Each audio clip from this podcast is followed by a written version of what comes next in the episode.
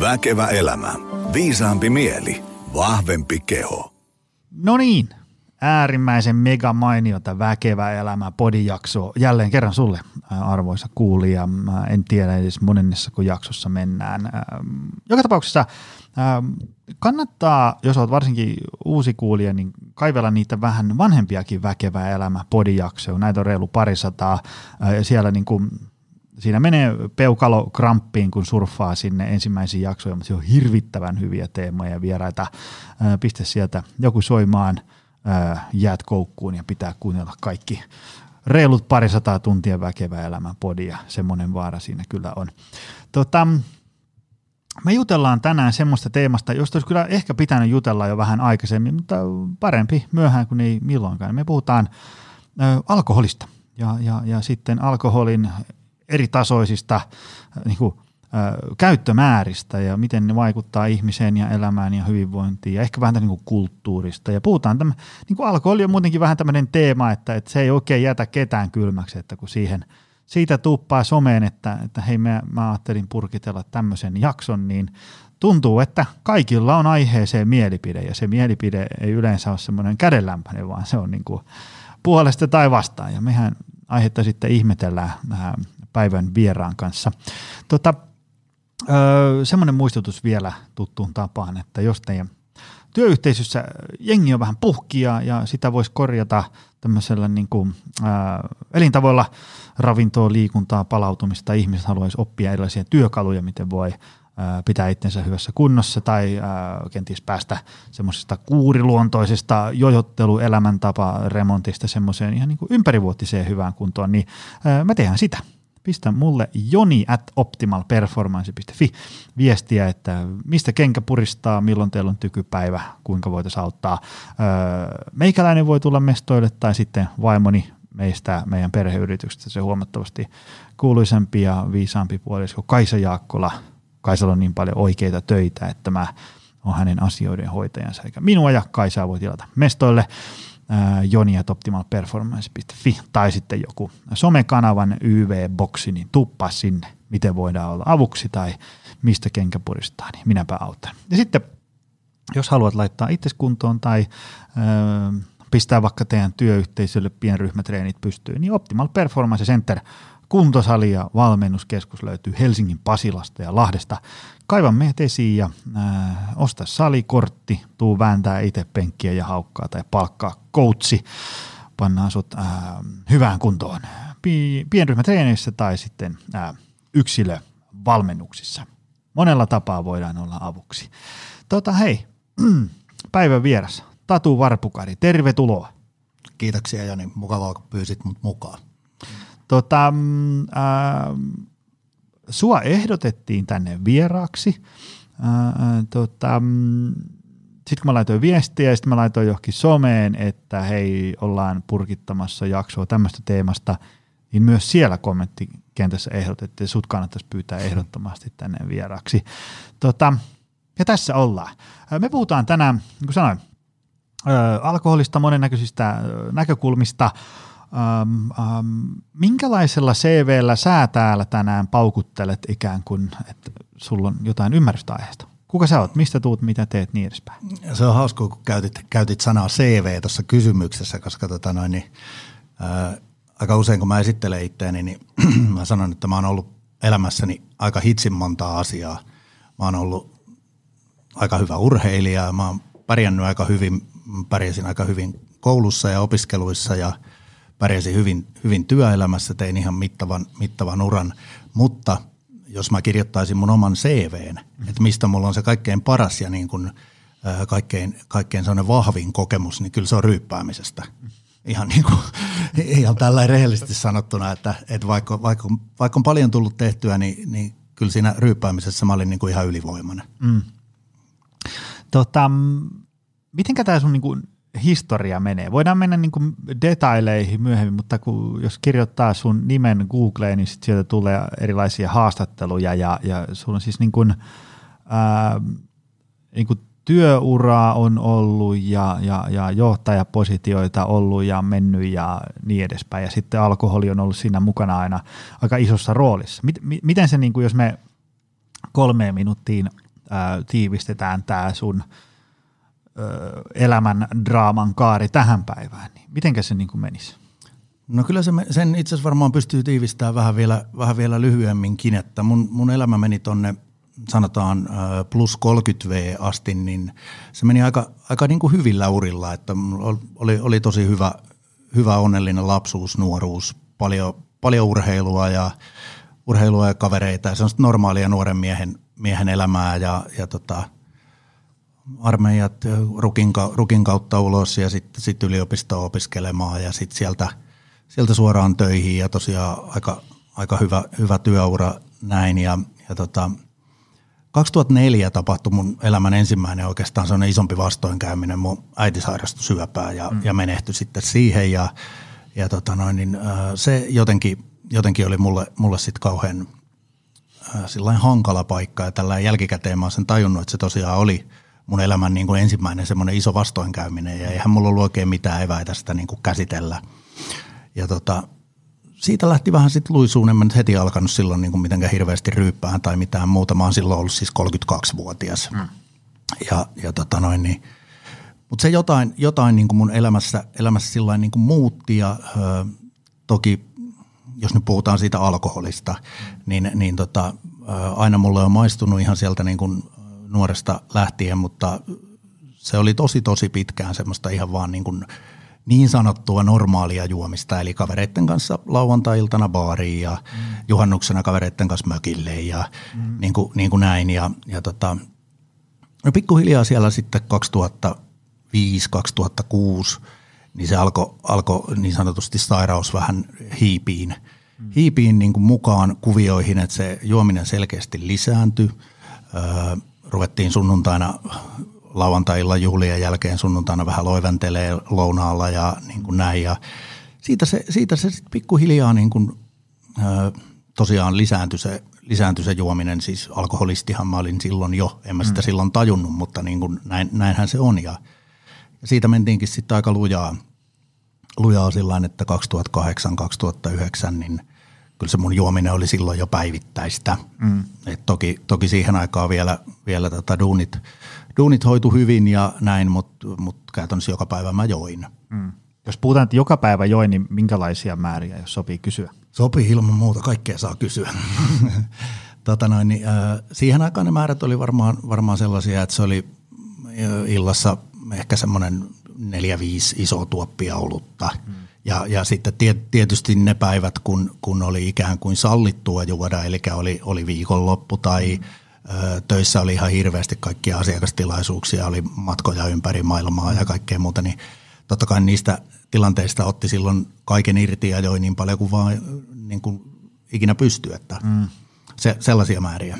Aivan. Ja mitä sitten jossain kohtaa käytiinkö ikään kuin montun pohjalla ja sitten tässä ollaan tänään? Joo, kyllä ollaan käyty siihen montun pohjalla kurkkimassa niin kuin useammankin kerran, että mitenkään mä nyt kuvailisin sillain 2010 me lähdettiin mun silloisten kollegoiden kanssa perustaa uutta yritystä ja mulla oli johtajasopimus vanhassa yrityksessä ja sieltä tuli vuoden kilpailukielto kylkiäisenä ja silloin tämä mun sairaus, mun alkoholiriippuvuus otti niin kuin valtavan loikan eteenpäin. Et, vuosi sillä lailla, että sä vaan niin kuin odotat, että sä pääset sinne seuraavaan työhön, niin sitten siinä oli kaiken maailman oikeusjuttua ja kaikkea muuta sellaista. Aika isoja korvausvaatimuksia, puhuttiin muutamasta miljoonasta ja niin kuin näin, niin sen vuoden aikana mun alkoholismi otti niin kuin valtavan loikan eteenpäin. Ja ei se siitä sitten niin kuin ikinä oikein, tai ei, tämä sairaushan ei ota niin kuin takapakkia, niin ei se ikinä siitä niin kuin parantunut. Mä toki yritin sitä hallita kerta kerran jälkeen siinä vuosien aikana ja siellä oli semmoisia jaksoja, että mä saatoin olla puoli vuotta juomatta ja niin kuin näin, mutta aina kun mä aloitin juomaan, niin aina se jatkui niin kuin siitä, mihin se oli edellisellä kerralla jäänyt. Oliko nämä puolen vuoden jaksot semmoista, että ei niin kuin tippaakaan? Joo. Okei. Okay. Joo. Sillain se mulla aina meni, että jos mä olin juomatta, niin silloin mä en juonut yhtään mitään. Mutta sitten kun mä ikään kuin annoin itselleni luvan ottaa sen yhden, niin seuraavana päivänä mä otin 2 ja sitä seuraavana 3. Et sen jälkeen, kun mä olin ottanut sen 1, niin ei tule tavallaan yhtään päivää, että mä en joisi. Aivan. Joo. Sitten sen verran vielä kysyit, että niitä dyykkauksia, niin kyllähän niitä oli paljon, siis paljon katkokäyntejä, on niin kuin kaikkea mahdollista ja 3 viimeistä mun juomaputkeenhan vei mut teho-osastolle sairaalaan ja se on siis ihme, että mä oon tässä sun kanssa juttelemassa, että todennäköisempää olisi se, että olisi tuolla mullan alla. Puhut näistä katkoista, onko se niin kuin, että sä oot mennyt johonkin hoitolaitokseen vai joutunut sairaalaan vai miten? Minä niin kuin käytännössä kaikki alkoholistit on aika vastahakoisia lähteen niin kuin katkoille. Että kyllä se käytännössä niin kuin menee sillain, että sitä juo itsensä niin, tai minä ainakin join itteni niin huonoon kuntoon, että ei oikein ollut enää vaihtoehtoja. Että se oli sitten joku ystävä tai oma isä tai joku, joka sinne katkolle sitten loppujen lopuksi vei.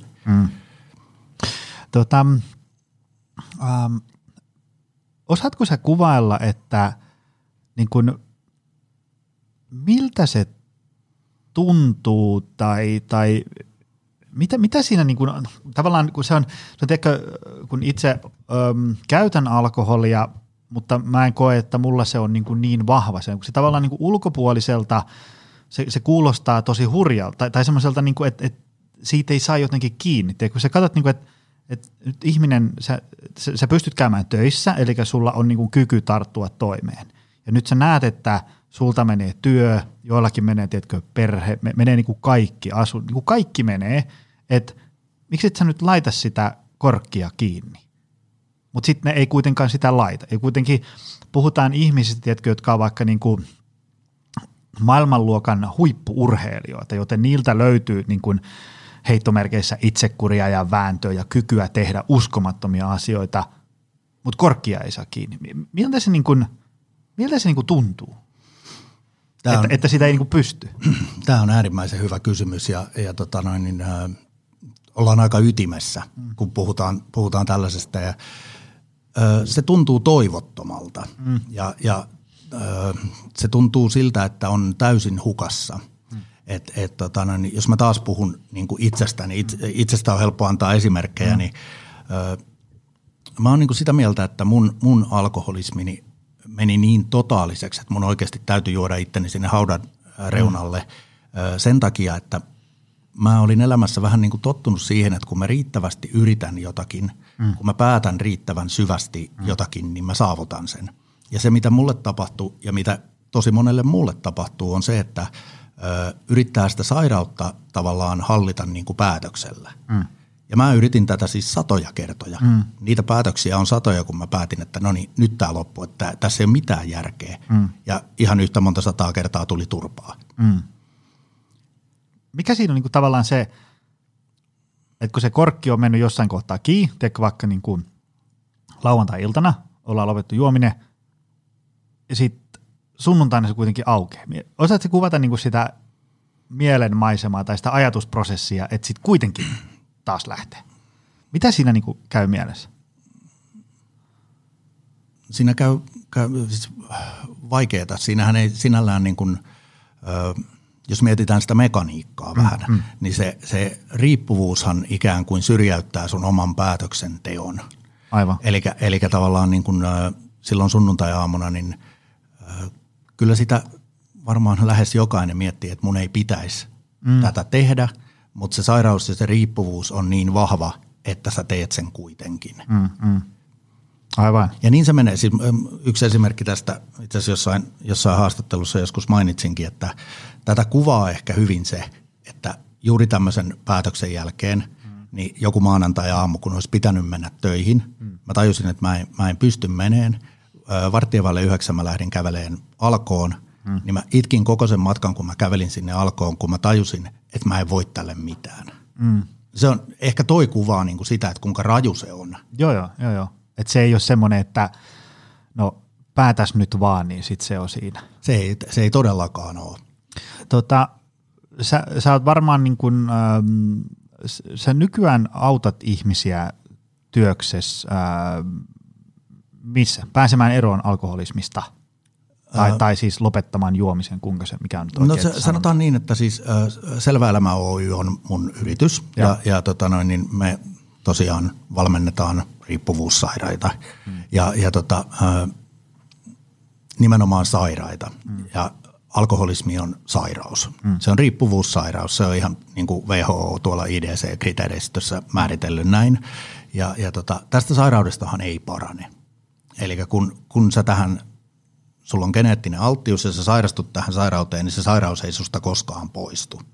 Eli se, mitä me tehdään ja miten mäkin itse raitistuin, eli muutuin päihdevapaaksi, niin sun pitää oppia elämään sen sairauden kanssa. Sun pitää tajuta, että se on sairaus, sun pitää tajuta, että mulla on tämä sairaus, ja sitten sen jälkeen se on sitä, että sä opit elämään sen sairauden kanssa, eli ilman viinaa. Ja se on se prosessi, mitä me tehdään meidän asiakkaiden kanssa. Pakitetaan vielä vähän siihen, että sä mainitsit, että tuli vastoinkäymisiä ja kun ei oikein osannut käsitellä niitä, niin sitten alkoi käyttää alkoholia ja niin päin. Jos sun pitäisi kuvailla vähän tämmöistä niin kuin, tavallaan syykavalkaadia, että miksi ihmiset juo? Ajatellaan, että jos se juominen alkaa olemaan semmoista, että se alkaa jo niin kuin rapauttaa terveyttä ja vaikuttaa niin kuin ihmisen elämään huonosti, niin mitä syitä siellä yleensä on taustalla? Sä oot varmaan tavannut monia ihmisiä. Mä oon tavannut paljon alkoholisteja ja muitakin riippuvaisia. Tässä on ehkä semmoinen juttu, mitä me halutaan aina nostaa esiin ja mistä liian vähän puhutaan, niin on se, että ei ymmärretä, että se alkoholismi on se niin kuin primäärisairaus. Eli jokaisella juopollahan on niin kuin 1 miljoona syytä, miksi juuri minä ryyppään. Mutta se ihan oikea syy, se perimmäinen syy on se sairaus, eli se alkoholismi. Eli miten tämä homma menee, niin tämä menee niin, että isolla osalla ihmisistä, suomalaisista varsinkin, niin on geneettinen alttius sairastua tähän sairauteen. Ja sitten kun sä annat tälle sairaudelle polttoainetta, eli vaikka silloin nuorena tasaisesti tissuttelet tai juhlit tai näin, niin silloin se sairaus niin kuin puhkee. Eli tämä meni ehkä vähän sivuraiteille, mutta niin kuin idea oli sanoa että niin kuin, ne syyt on tavallaan, ne on niin kuin sekundäärisiä ja primäärisyy on se, että ihminen sairastuu alkoholismiin. Aivan. Eli sulla on se alkoholismi on ikään kuin siellä pohjalla ja sitten no työpaineiden takia mä vähän tuossa otan, että mä saan pään irti työasia tai mulla kävi tämmöinen sattumus. Ja niin kuin syitä on, ihmiset kertoo erinäistä tarinaa, mutta se mikä sitten laukaisee sen tilanteen on se, että siellä pohjalla on se alttius alkoholismille. Kyllä, niillä ihmisillä, jotka siihen alkoholismiin sairastuu. Et läheskään, siis suurin osahan ei sairastu ja on tietenkin paljon ihmisiä, jotka vaikka töiden jälkeen on tottunut juomaan lasiviiniä tai niin kuin näin, eikä he ole niin kuin ollenkaan välttämättä alkoholisteja. Mutta sitten taas niillä, joilla se alttius on ja se sairaus on puhjennut, niin silloin puhutaan alkoholismista, kun se tavallaan se riippuvuus niin kuin ohjaa sun elämää. Niin kuin mitä tuossa aikaisemmin vähän puhuin, niin tavallaan kun se riippuvuus niin kun syrjäyttää sun oman sellaisen niin kun päätöksenteon ja harkintakyvyn ja tällaisen, niin silloin me puhutaan siitä sairaudesta. Stereotyyppisestihän asiaan vihkiytymätön voisi nähdä, että alkoholisti on semmoinen, tiedätkö tuossa joku puiston penkillä tämmöinen koditon, joka on niin kuin kellon ympäri humalassa, mutta voiko alkoholisteja olla myös tämmöiset ihmiset, niin kuin, jotka käy töissä ja niin edespäin? Todellakin voi, että jos ihan pikkusen numeroita otetaan tähän taakse, niin, voi sanoa, että Suomessa on noin 400 000 alkoholistia ja 70% tästä 400 000 äkkiä 280 000, eikö olekin, niin on työelämässä. 400 000, kun sehän on niin kuin nopealla matikalla mitä 7% suomalaista. Aika lähelle, joo. Aika paljon. On se paljon. Okei. On se paljon. Kyllä tämä todellakin on niin kuin kansantauti. Mutta miten se on niin kuin mahdollista niin kuin aika korkeallakin tasolla esimerkiksi tehdä töitä ja olla samaan aikaan sillä tavalla alkoholisti, että sä niin kuin juot oikeasti niin kuin päivittäin. Ja niin kuin mitä sä kuvasit tuossa 4, 5, 6 olutta joka päivä, niin kyllä mulla ainakin alkaisi, jos mä aloitan semmoisen tahdin maanantaina, niin jo viimeistään torstaina näkyy niin kuin työkyvyssä. Joo, kyllä. Ja niin sanotusti tavallisella normaali-ihmisellä, joka ei ole alkoholisti, niin se näkyykin. Että alkoholihan on niin kuin myrkky. Mm. Mutta tosiaan niin kuin, kyllä mä vedin niin kuin aikamoisissa positioissa niin tosiaan semmoista niin kuin 8-10 isoa tuoppia per ilta, ihan joka ainut ilta. Mm. Ja silti hoidin työni hyvin. Et tässä on vähän se dilemma, että alkoholistit... Nehän kieltää sen oman sairautensa niin kuin itseltään ja ne tekee kaikkensa piilottaakseen sen muilta. Mm. Ja tämä mekaniikka tekee sen, että alkoholistit on usein aika hemmetin hyviä työssään. Mm. Että he tavallaan niin kuin pinnistää vielä vähän ekstraa, että he tavallaan voi jatkaa sitä juomista. Ja sielläkin taustalla on se sairaus, eli se sairaus saa sut ponnisteleen, että sä pidät sen oman elämäntilanteen sellaisena, että sä voit jatkaa sitä juomista. Niin, että voi aina sanoa, että no katoppa tätä, mitä mä saan tälläkin viikolla aikaa, että eihän tämä alkoholi tässä ole niin kuin mikään juttu. Juuri näin. Ja Suomessahan niin kuin perinteisesti tämähän on niin kuin aina sanottu näin, että en mä nyt mikään alkoholisti ole, kun mä hoidan työni. Niin, ihan niin kuin ne olisi jotenkin verrannollisia asioita. Aivan. Joo, ja sitten se... Mitä niin kuin sun mielestä, niin kuin mitä meidän pitäisi ajatella niin kuin alkoholista ja niin kuin alkoholin käytöstä Suomessa niin kuin tämmöisessä suomalaisessa kulttuurissa? Mä usein vaikka omilla luennoilla, kun puhutaan niin kuin hyvinvoinnista, mikä tarkoittaa niin kuin säännöllistä liikuntaa, fiksua safkaa, palautumista ja näin, niin mä usein kuvaan sitä, että meiltä joskus vähän hämärtyy se, miten outoa meidän nykyinen elämäntyyli on ajatellen sitä, että mikä me tiedetään, että ihmiselle on hyväksi. Kun kaikki kuulijatkin tuolla, vaikka kuulija olisi 100-vuotias, niin on kuitenkin syntynyt ja elänyt tässä viimeiset vuodet aika modernissa maailmassa, niin se on normaalia, että me istutaan ihan hirveästi, mutta se ei ole niin kuin ihmiselle hyväksi. Ja sitten samalla lailla niin kuin syömiset ja joku stressikuorma ja palautuminen, niin moni elää semmoista, että no tällaista tämä ihmisen elämä on, ja meiltä unohtuu se, että joo, sitä se on, mutta se ei ole terveellistä, ja se ei ole niin kuin ihmiselle hyväksi, mutta me ei niin kuin tajuta sitä, koska me ollaan niin kuin eletty maailmassa, missä kaikki on aina näin, niin siitä, kun sä niin kuin marinoidut siitä, niin siitä tulee niin kuin normaalia. No sitten taas vaikka niin kuin alkoholin käyttö tässä suomalaisessa kulttuurissa, niin se on niin kuin tavallaan, niin kuin mekin, jotka täällä edetään, niin sitä aina se on täällä ollut ja aina on ollut alkoholista ja aina on ollut saunaoluita ja viiniä pihvin kanssa ja olutravintoloita ja se on niin kuin aina ollut täällä keskuudessamme, niin sitä aina jotenkin miettii semmoista ajatusleikkiä, että jos ei olisi koskaan ollut, ja nyt niin kuin ensi maanantaina joku esittelisi alkoholin, oluet ja viinit, että hei ihmiset, mites tämmöinen?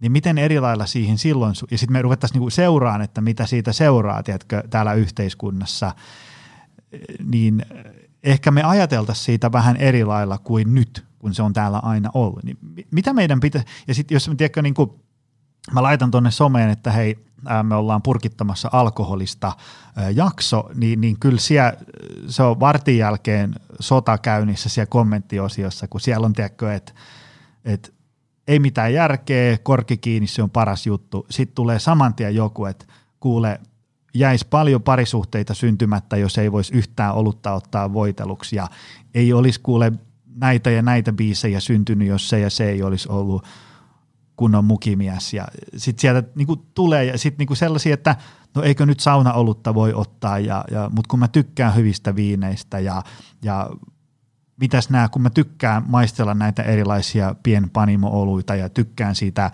pienestä illan euforiasta, mikä tulee, kun mä otan pari bissejä ja niin edespäin, niin pitkän pohjustuksen niinku, kysymys on, että mitä meidän pitäisi niinku ajatella alkoholista tässä meidän yhteiskunnassa ja kulttuurissa? Mulla tuli niin monta ajatusta. Noin. Anna tulla, mitä sä? Mä unohdin jo puolet. Sä osaat katsoa sitä semmoisesta, niin kuin sä oot kokenut nämä niin kuin jatkumon molemmat ääripäät. Joo, kyllä. No lähdetään siitä, mun mielestä oli hyvä, että jos niin kuin ensi maanantaina esiteltäisiin alkoholi, niin mitä tapahtuisi? Moniko tämmöinen oikeasti keskushermostoon voimakkaasti vaikuttava aine on laillinen? Mm-hmm. Aika harva. Niin. Ne muutamat, mitkä on, niin ne on reseptillä apteekista. Mm-hmm. Ja kyllähän siis, tästähän on tehty paljon tutkimuksia, että kuinka addiktiivisia eri aineet on. Kyllä se alkoholi niin kuin siellä addiktion aiheuttajana, niin kyllä se siellä kolmen addiktiivisimman aineen joukossa aina on. Eli jos alkoholi nyt esiteltäisiin maanantaina, niin kyllä se viimeistään keskiviikkona olisi kielletty, ainakin Suomessa. Kyllä. Mä laitan tuonne show notesiin tämmöisen podcast-jakson, oli tämmöinen Andrew Huberman, jonka podcasti on mainio. Mä laitan sen jakson sinne, oli niin kuin reilu pari tuntia alkoholista. Se just sanoi siinä, että jos niin kuin katsoo tämmöisestä niin kuin tieteilijän näkökulmasta, niin humalatila on ihan tarkalleen ottaen myrkyn aiheuttama häiriötila aivojen hermoverkkojen toiminnassa. Se on juuri näin. Ja sitten sitä se on, jos me katsotaan niin kuin faktoja faktoina, ja sitten tietysti sä voit aina niin kuin kehittää siihen oman näköisen tarinan ympärille, jos sä haluat, mutta niin kuin, onhan se sillä, että jos me katsotaan niin kuin vaikka tilastoja ja niin edespäin, onhan se, niin kuin, okei, mä ymmärrän, että jos meitä on niin kuin joku 5,5 miljoonaa suomalaista, niin se, että jos 1% käy jotain, niin silloinhan puhutaan aina niin kuin aika isosta määrästä ihmisiä, mutta niin kuin kuitenkin se niin kuin kansanterveydelliset vaikutukset on aika isoja, puhumattakaan sitten niin kuin traagisista tarinoista yksilöiden kohdalla. Kyllä se taas siis pikkusen numeroita raotetaan, niin 2020 vuonna, eli pari vuotta sitten, niin 1700 ihmistä menehtyi Suomessa alkoholiperäisiin tauteihin tai alkoholimyrkytyksiin. Monta? 1700? 1700, joo. Sehän tarkoittaa niin kuin vajaa 5 päivässä. Niin. Se on aika paljon. Silleen kun sitä ajattelee, niin se on aika kova juttu. Mä tartun hei Joni tuohon vielä, kun sä sanoit, että puhuit siitä, että minkälainen asema on suomalaisessa yhteiskunnassa ja niin kuin näin. Niin mun mielestä on ihan hitsin tärkeää erottaa ihmiset, jotka on alkoholisteja, eli sairaita, ja sitten ne muut ihmiset. Että jos niitä alkoholisteja on se 400 000 suurin piirtein, niin heille se alkoholi ei sovi. Niille muille, sille isolle joukolle alkoholi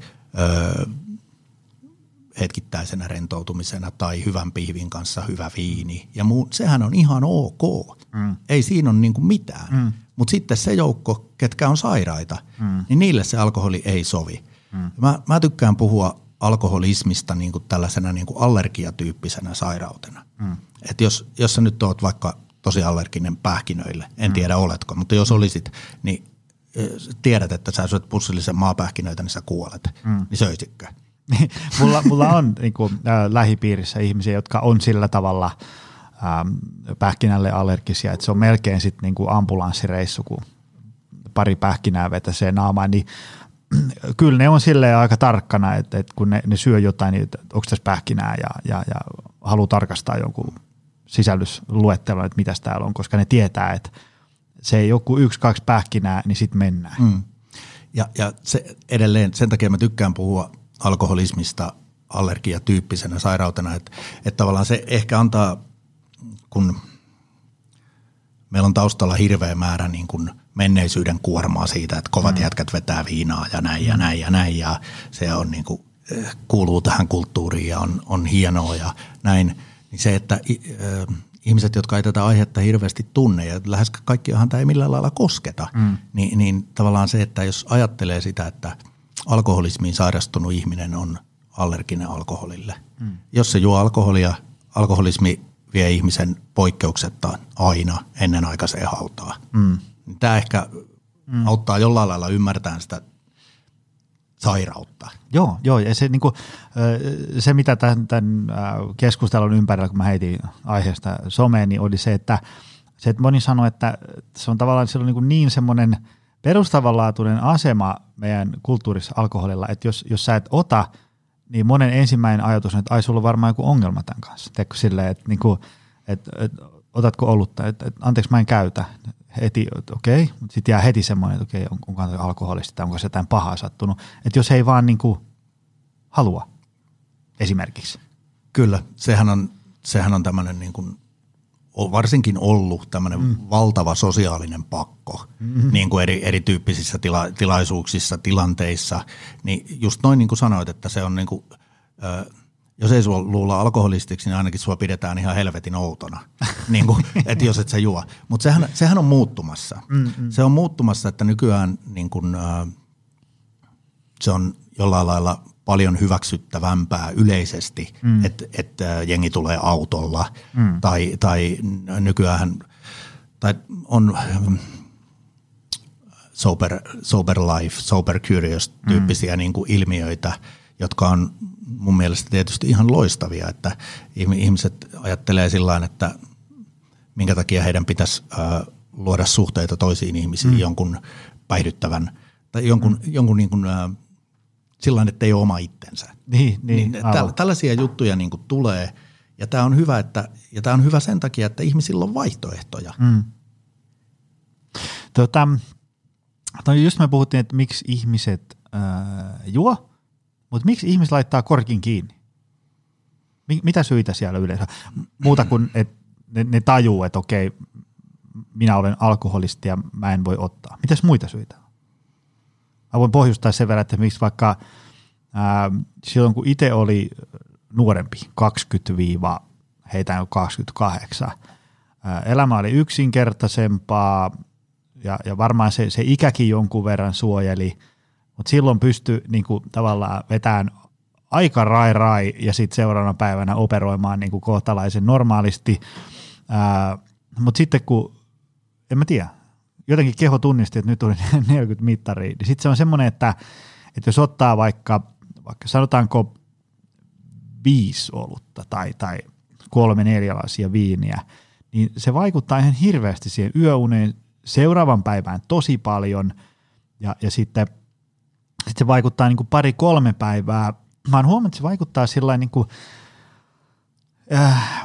on mieli paljon synkempi. Ei nyt semmoinen mikään masennus, mutta paljon jotenkin, että näkee paljon enemmän semmoisia, että tästäkään ei tule mitään. Ja ne ideat, mitkä viime viikolla oli mahtavia, niin mä näen, että näistä ei tule mitään. On jotenkin semmoinen selkeästi synkempi mieli, semmoinen matala vire ja niin edespäin. Ja se on ainakin itsellä saanut sellaisen, että tällä hetkellä ottaa meillä on perjantai-iltana saunavuoro, niin mä otan siellä yhden semmoisen, mä aina valkkaan semmoisen jonkun yhden hyvän oluen, mitä mä nautiskelen siinä saunavuorolla. Ja sitten meikäläisen alkoholin käyttö on melkein siinä lukuun ottamatta jotain 1-2 rientoa vuodessa. Ihan vaan sen takia, kun mä oon huomannut, että kun se miten paljon on Kaislaa potkurissa seuraavat 2-3 päivää, niin ei se ole sen iltaman arvoinen. Mutta tuossa on just niin kuin mun mielestä, mitä sä sanoit, niin siinä on jo se vastaus. Eli tavallaan niin kuin, miksi ihmiset laittaa korkin kiinni, kun puhutaan ihmisistä, jotka ei ole alkoholisteja, niin ihmiset laittaa korkin kiinni siinä kohtaa, kun ne havaitsee, että haitat on suuremmat kuin hyödyt. Eiks vaan? Kyllä. Tämä on aika simppeliä. Niin. Siis sillain ja tuommoinen analyysi onnistuu silloin, kun se ei ole sairaus. Kyllä. Sä punnitset ja päätät, mutta alkoholistilla se ei onnistu. Ei, alkoholistilla se ei onnistu. Että alkoholisti vaikka kuinka pyhästi päättäisi, niin tämän sairauden kanssa ei kyllä pelkällä päätöksellä pärjää. Että se, tästä voitaisiin puhua ainakin 4 tuntia, mutta niin ihan nopeasti sanon tähän väliin, varmaan ehkä palaatkin vielä tähän, mutta se, että miten sitten alkoholisti voi sen sairautensa kanssa oppia elämään, niin siihen tarvii apua, siihen tarvii vertaiselta apua, sun täytyy ikään kuin vähän niin kuin opetella elämään uudestaan, sun täytyy oppia tunteen itsesi uudestaan, riippuvuus peittää kaikki tunteet alleen, sun täytyy opetella tunteen uudestaan. Mm. Eli se on niin kuin, silloin kun me puhutaan alkoholisteista, niin tällainen laitan vaan korkin kiinni, niin se ei ole koskaan vaihtoehto. Aivan. Joo, tuossa Andrew Hubermanin podijaksossa oli muun muassa siitä, että kun on niin kuin tutkittu alkoholia ja alkoholin vaikutuksia, niin totta kai kun me tuotetaan valtava määrä tutkimuksia, niin ainahan siellä löytyy jotain tosi poikkeavia tuloksia. Että okei, että tiedätkö, tämmöiset tyypit ottaa joka ilta pari näkäräistä ja sitten ne eli 150-vuotiaaksi. Kyllä meillä löytyy tämmöisiä. Mutta sitten jos ottaa niinku sen, muistaakseni käytti tämmöistä termiä, että body of evidence, eli sä otat niinku sen, että mihinkä suuntaan tämä vaakakuppi tässä nyt niinku pääasiallisesti kallistuu, niin on se, että sellaista määrää alkoholia ei ole olemassa, joka parantaa ihmisen terveyttä. Semmoisia määriä on olemassa, jotka todennäköisesti ei ihan hirveästi pysyvästi rapauta ihmisen terveyttä. Että aika semmoinen niin kuin maltillinenkin säännöllinen tissuttelu tai reilumpi otto vaikuttaa niin kuin ihmisen niin kuin aivoihin ja aivojen rakenteeseen ja niin edespäin. Sitten tietysti aina vaakakupissa on se, että mut kun se tuntuu kivalta ja niin edespäin. Ja se mikä sen Hubermanin podcastin idea oli, se mitä se toisti siinä monta kertaa, on se, että hän ei halua niin kuin kertoa aikuisille ihmisille, mitä elämällään pitää tehdä, mutta hän haluaa, että on ikään kuin paras mahdollinen tieto heitetty tiskiin, ja sitten ihmiset tekee siitä päätöksen, kuinka haluaa toimia. Just näin. Saako napata kiitosta? Joo, anna mennä vaan. Joo. Eli siis toi juurikin noin, ja mullahan on ihan täsmälleen sama idea. Että yksi kantavista ideoista selväelämän perustamisen tai ennen perustamista oli se, että mä haluan tarjota ihmisille semmoista niin kuin täysin kiihkotonta faktatietoa siitä, että minkälainen sairaus on alkoholismi. Mäkään en halua neuvoa ketään, että mitä sun pitää elämälläsi tehdä tai muuta, mutta mä haluan tarjota niin kuin vaihtoehdon niille ihmisille, jotka tarvii apua. Niin yhden vaihtoehdon lisää, että millä tämän sairauden kanssa voi opetella niin kuin elämään. No jutellaan hetki siitä ikään kuin ilmeisesti, jos mä käsitin oikein, että ei voi puhua niin kuin paranemisprosessista, koska se sairaus ei häviä koskaan, mutta tämmöisestä prosessista kohti selvää elämää ja sitten sitä selvän elämistä. Mistä se niin kuin lähtee, jos ajatellaan, että ei ole alkoholismia taustalla, niin miten tämmöinen ihminen, joka ei ole alkoholisti, voi sitten ikään kuin rakentaa semmoisen elämän, että niin kuin ei ota alkoholia. Puhutaan tämmöistä niin kuin, tavallaan vaikka meikäläisestä. Mulla näyttää siltä, että ei ole alkoholismia, mutta jos mä huomaan, että vitsi kun tulee tissuteltua. Niin mitä ihmisten kannattaisi tehdä, että sitten, jos haluaa sen lopettaa? Kyllä siinä mun mielestä, jos puhutaan ihan konkretiasta, niin mä sanoisin, että A4 eteen ja kynä käteen. Toiselle puolelle teet siihen sellaisen taulukon, jossa on niin kuin kaksi saraketta. Toisessa on se, että mitä mä saan siitä, että mä juon tällä tavalla, kun mä nyt juon. Mitä hyötyjä siitä tulee? Ja sitten siihen toiseen sarakkeeseen kirjoittaa, että mitä haittoja siitä tulee. Niin kuin puhuit siitä vaikka, että 2-3 päivää on ruohoa potkurissa ja niin kuin näin. Toihan on niin kuin, noinhan se aika monella on. Ei kaikilla, mutta monella. Se on aika iso haitta, että sä vedät niin kuin 5 bissee, saat itsellesi hetkeksi aikaa semmoisen letkeen olo ja sit sä tavallaan toivut siitä 3 päivää. Niin eihän siinä ole niin kuin mitään järkeä. Että tavallaan nämä kun kirjoittaa itselleen paperille eteen ja katsoo ja muitakin asioita, mitä siihen liittyy, niin se on mun mielestä semmoinen hyvä lähtökohta. Siitä voi lähteä liikkeelle. Koska kuitenkin, kun edelleen puhutaan tästä ruohoa potkurissa, niin se mitä tapahtuu, niin ihmisellähän niin kuin aivokemiat menee hetkellisesti sekaisin. Dopamiinit, endorfiinit, kaikki muut tasapainot niin kuin heilahtaa ja siitä tulee tämä tämmöinen vähän niin kuin selittämätön synkkyys tai tämmöinen alakulo tai tämmöinen. Sehän johtuu siitä. ja se vaikutus ei poistu niin kuin samaan aikaan, kun se alkoholi poistuu sun elimistöstä, vaan se vaikutus kestää siellä pitempään. Se on just mielenkiintoista. Ja sitten se, mitä siinä Hubermanin podcastissa oli se, että se alkoholi vaikuttaa ihmisiin eri tavoin. Eli joita alkaa väsyttää, jotkut saa lisää virtaa. Sitten oli kaikki sellaisia, minkä mä niinku itse tunnistan, on se, että se menee niinku tuonne projektoriin, tai filmi katkee. Ja sitten niinku, mä ainakin itselläni tunnistan semmoisen, että jos ottaa semmoisen, tiedätkö, poikien kanssa tuossa vähän istutaan iltaa rai 3 saakka, niin voi olla semmoisia pätkiä, että mä oon siis niinku käynyt keskusteluja tälleen ja on niinku varmasti huomannut, että mä oon humalassa, mutta mä en ollut sillä niinku neliveto päällä tai alan tappeleen tai jotain tämmöistä, mutta on semmoisia pätkiä, että mä en muista, mitä siellä tapahtui.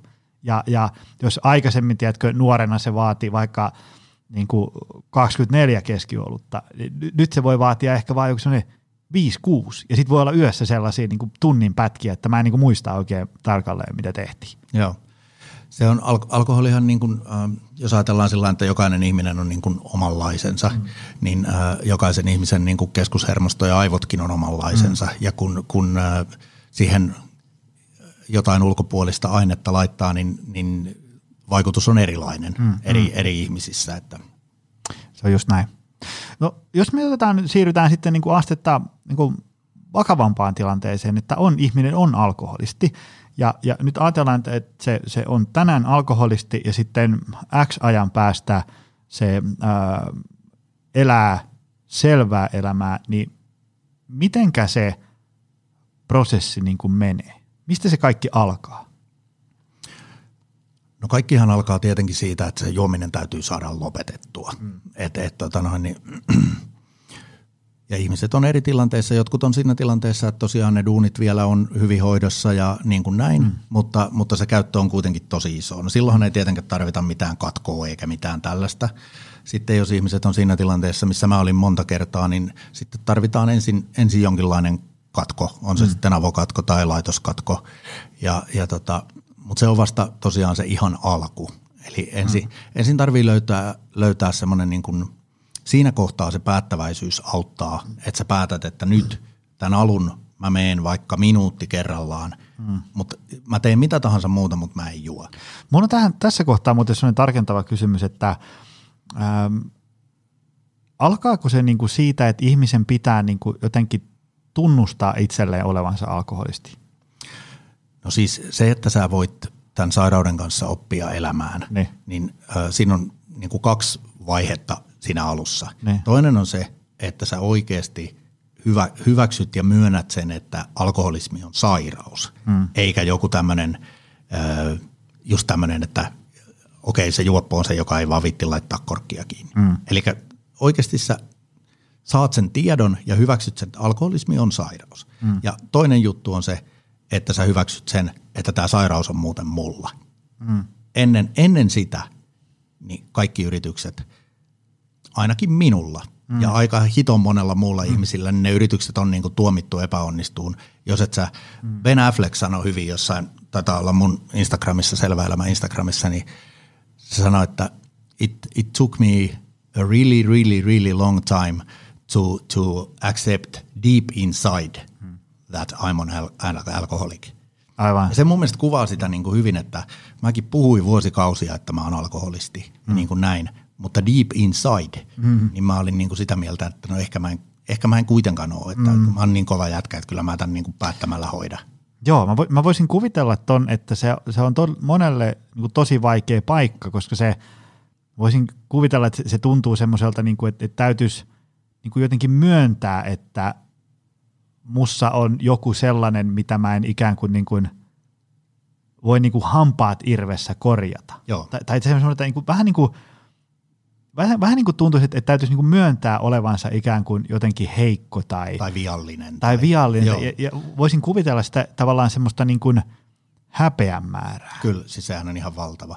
Siis, että sekin, se on niin valtava, että sä yrität jotenkin selittää, että en ole alkoholista. Kyllä, ja toihan on ihan älytön stigma siinä mielessä, että tähän liittyy niin hirveä tommonen häpeä leima.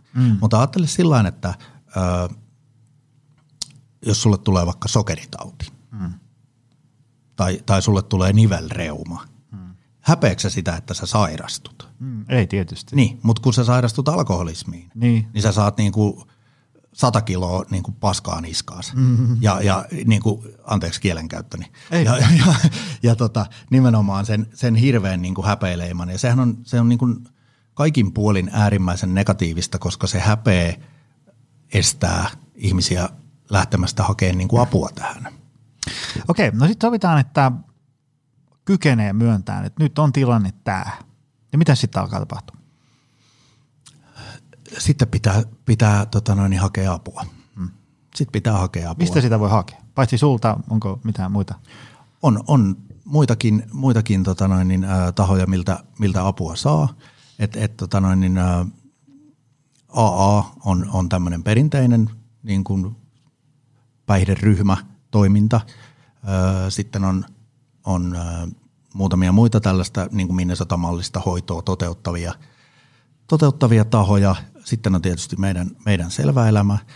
Ja tässä ehkä kun puhutaan näistä, että mistä sitä apua saa, niin jokaisen ihmisen täytyy löytää niin kuin semmoinen itselleen sopiva tapa. Et perinteisestihän on ollut nimenomaan tämmöistä niin kuin päihderyhmätoimintaa ja näin. Kun perustin selvä elämää, niin siinä oli taustalla se, että mähän koitin kaikkea. Mä kävin AA:t, mä kävin A-klinikat, mä olin päihdepsykiatrisessa laitoshoidossa 5 viikkoa. Kaikkea näitä ja mikään niistä ei tuntunut mulle niin kuin millään lailla omalta. Ja mä mietin, että mitä mä olisin tarvinnut silloin, kun mä olin, tiedätkö, hemmetin ison firman niin kuin liiketoimintajohtaja ja silti ihan täysjuoppo. Mä olisin tarvinnut niin kuin jonkun ihmisen, joka on kulkenut vähän samanlaista polkua, tiedätkö? Eli vertaisen. Ja se on taas se, mitä me selväelämässä tehdään. Eli kun meille tulee asiakkaita, niin me valitaan jokaiselle meidän asiakkaalle niin kuin mahdollisimman vertainen valmentaja. Eli jos ajattelee sillä tavalla, että perinteisesti tätä ongelmaa on lähestytty sillä tavalla, että laitetaan yhteen ihmiset, joilla on sama ongelma, eli sama sairaus. Okei? Me ajatellaan tätä niin, että laitetaan yhteen ihmiset, joilla on sama sairaus ja joilla on muutenkin hyvin samantyyppinen elämä. Että jos joku on esimerkiksi äiti, niin meidän valmentaja on luultavasti myös äiti, jolloin heillä on sitä yhteistä kosketuspintaa paljon muutakin kuin vaan se sairaus. Aivan. Joo. Hyvä systeemi. Mikä siinä vertaistuessa on se juttu? Mitä hyötyy siitä? Miksi se on niin kuin kova homma? No se on kova homma, koska tähän tautiin sairastuneet on aina ihan hukassa. Ja tämä sairaus tekee sen, että ajatukset kiertää niin kuin samaa kehää, sä et ikään kuin pääse siltä kehältä pois. Sitten kun sulla on joku ihminen, joka on tosiaan niin kuin, elänyt sen saman niin kuin läpi ja vähän samanlaisissa olosuhteissa, niin sä saat tällaiselta ihmiseltä, joka on oppinut elämään sen sairautensa kanssa, niin sä saat tavallaan sellaisia niin kuin injektioita, tiedätkö, että sä voit sitten itse tehdä oivallukset, että hei, tämän voi ajatella niin kuin näinkin, elämä voi olla myös tällaista.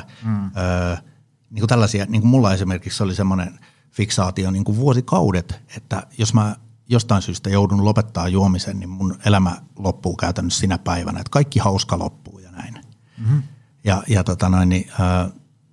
Sitten kun löytyi niitä vertaisia, jotka niin kuin sanoivat, että elämä on paljon parempaa kuin ikinä, niin se, että sä kuulet sen joltain sellaiselta, joka on käynyt sen saman, ollut siinä samassa helvetissä. Ja nyt katsot, kun se elää todella täyttä elämää ja on onnellinen, positiivinen, iloinen, niin se on se juttu. Aivan. Päihdehoido ja sen haasteet. Kerro vähän siitä. Sä kerroit, että tämmöisiäkin on. Mikä niin kuin päihdehoidossa on, niin kuin, mikä siinä on hankalaa? Miksei se aina onnistu? Siinä on hankalaa se, että riippuvuussairauksia ei oikein voi hoitaa sellaisella tavalla, miten perinteisesti sairauksia hoidetaan. Eli jos alkoholisti kävelee lääkäriin, niin lääkäri ei voi kirjoittaa, ei ole olemassa mitään pilleriä, että tämä muuten parantaa sun alkoholismi tai jotain leikkausta tai jotain muuta. Että tätä pitää hoitaa ja tätä sairautta pitää lähestyä eri tavalla kuin muita sairauksia. Ja tämä on se niin kuin haaste. Miten sen sairauden kanssa sitten oppii elämään? Tavallaan, niin kuin me ollaan tässä nyt kuvattu, että se niin kuin vie ihmistä todella lujaa sitten, kun se alkaa viemään. Juuri näin. Ja sä meet johonkin illanistujaisiin. Ja sitten siinä on niin kuin 5 tyyppiä ottaa bissee. Sä oot ainoa, joka ei ota. Niin miten siitä selviää? No, niin se... Tai yleisesti muutenkin arjessa, kun niin alkoholiahan on niin kuin suurin piirtein joka paikassa tarjolla, mihinkä menee. Mm.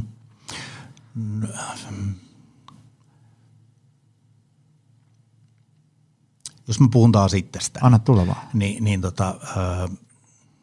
Mähän juovana alkoholistina mä aina ajattelin, että mä en voi mennä mihinkään tämmöisiin tilaisuuksiin, kun mä en saa ryypätä.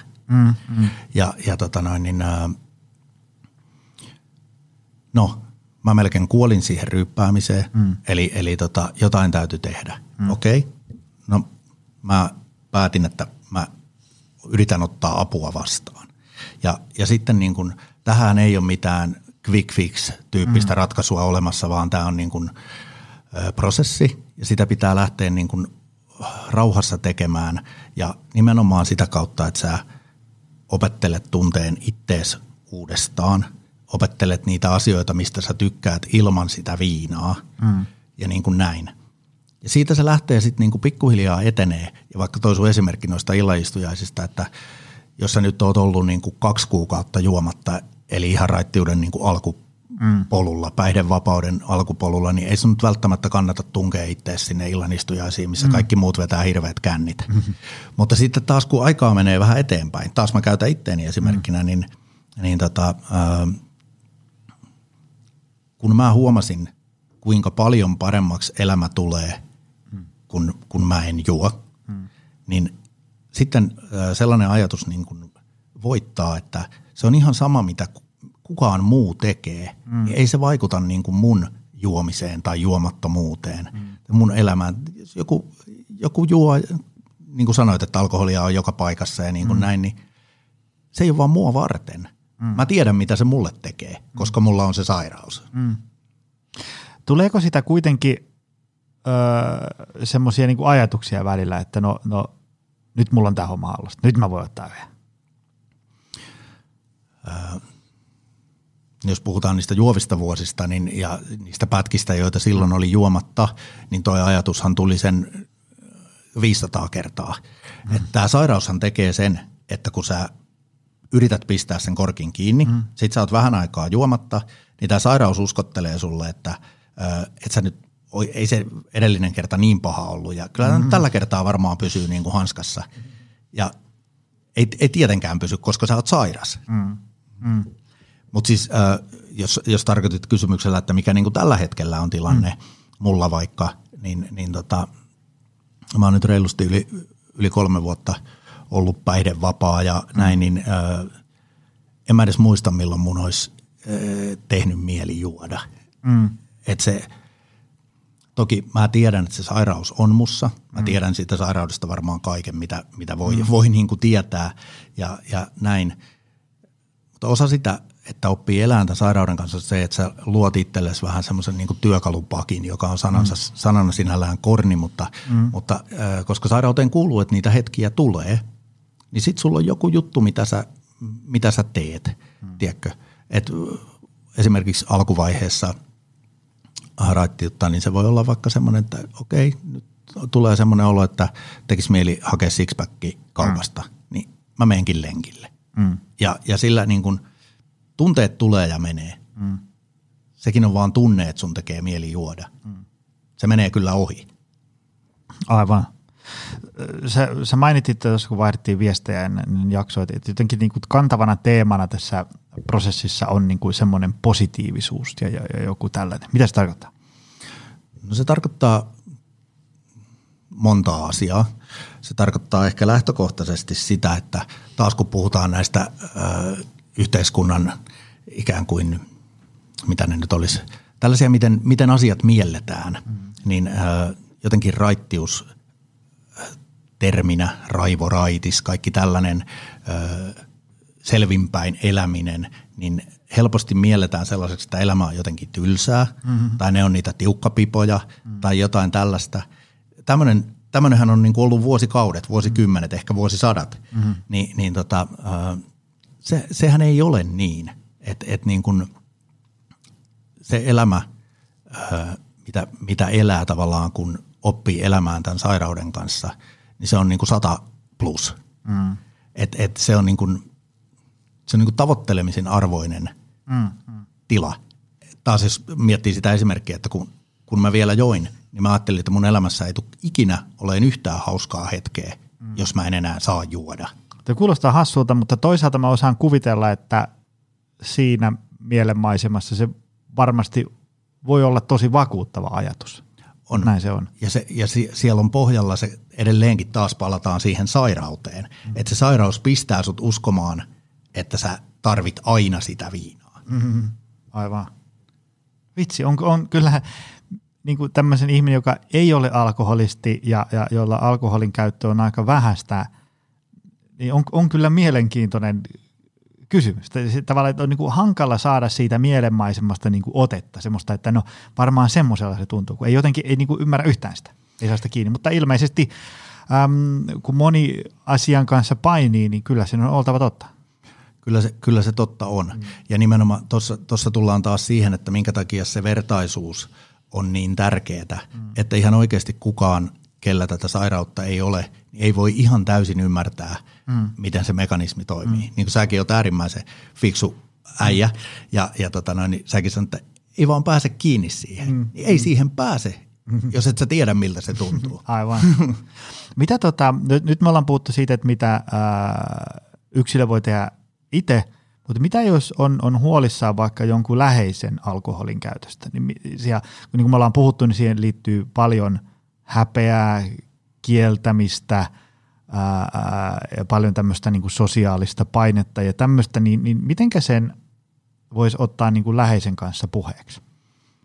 No kyllä tämän sairauden kanssa tähän kuuluu ihan äärimmäisen voimakas kieltomekanismi. Eli alkoholistihan lähtökohtaisesti kieltää olevansa alkoholisti.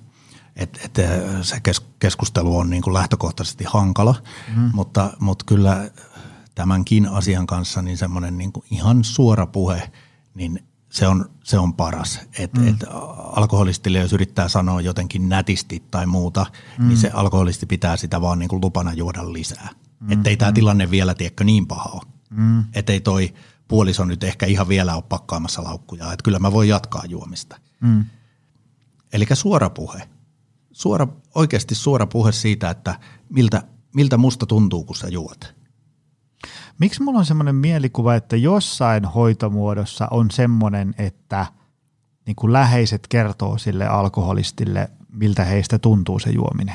Joo, sellainen on Minnesota-mallisissa hoidoissa joissakin useissa on tällainen ikään kuin, läheispäivä, jossa läheiset voi kertoa. Meillä selväelämässä meillähän läheiset otetaan käytännössä aina mukaan siihen prosessiin. Mitä siinä tehdään? Miksi läheiset tulee? Mitä ne tekee?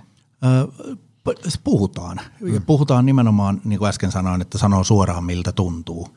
Niin se, että tämmöinen, jos nyt puhutaan alkoholismista niin kuin parisuhteessa tai avioliitossa tai jossain tällaisessa, niin siitä tulee sellainen oravan pyörä, että siinäkin eletään sen sairauden mukaan.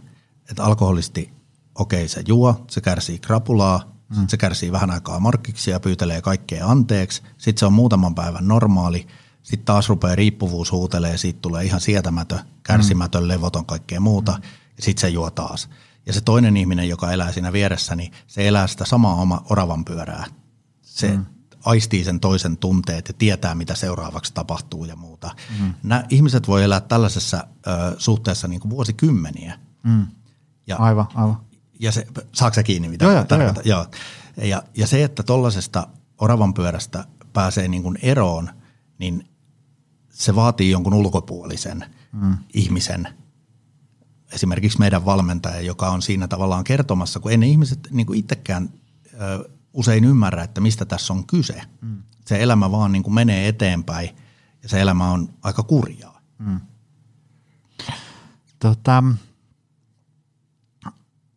Mitä jos me nyt päätetään tämä jakso tähän, niin miten, niin kun, jos tähän loppuun, niin me voitaisiin tiivistää, jos tuolla nyt langan päässä on jotain ihmisiä, jotka on kuunnellut tätä silleen, että saakeli, tälle hommalle täytyisi nyt ehkä tehdä jotain. Mitä sä, niin kun, mitkä olisi sun tämmöiset niin kun ohjeet, kannustavat sanat, että elämä on hyvää ilmankin ja mitä kannattaa tehdä?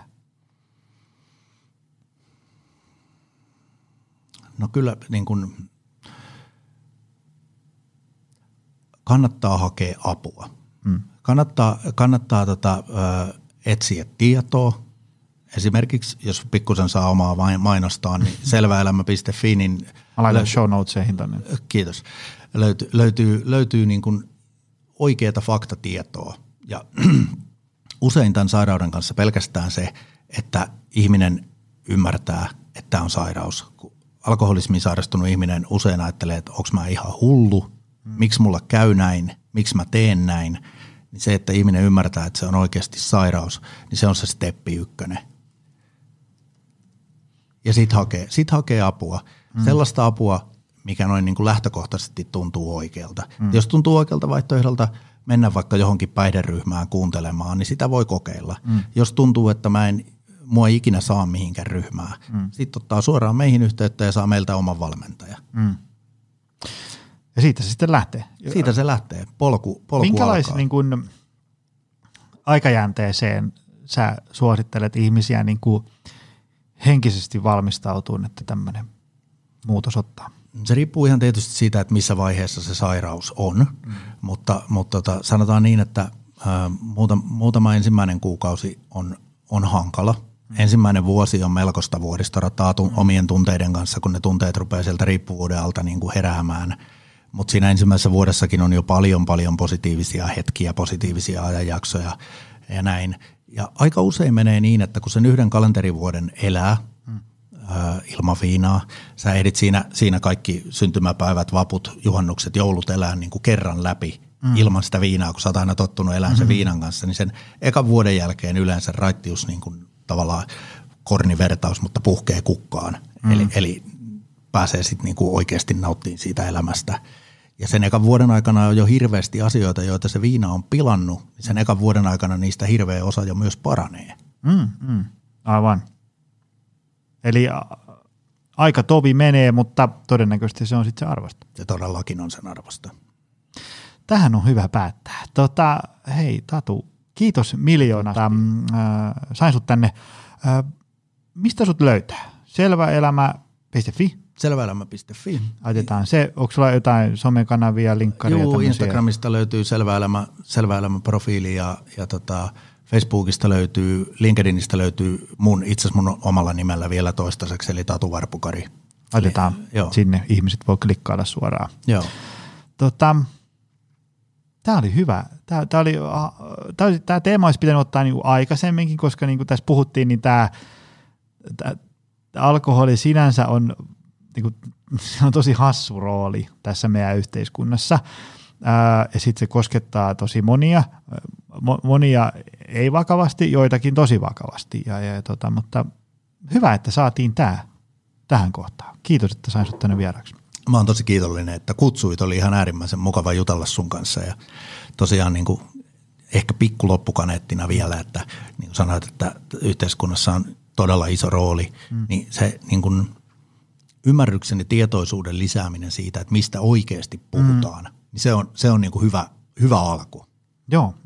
Se varmaan niin kuin, just niin kuin tuossa puhuit, että jos sä törmäät johonkin, jolla on diabetes, niin ei sen tarvii niin kuin hirveästi selitellä sitä, että minkä takia sen pitää tehdä tietynlaisia valintoja. Juuri näin. Niin ehkä alkoholismi jonain päivänä on samanlainen asia, että ihmiset suhtautuu siihen sitä.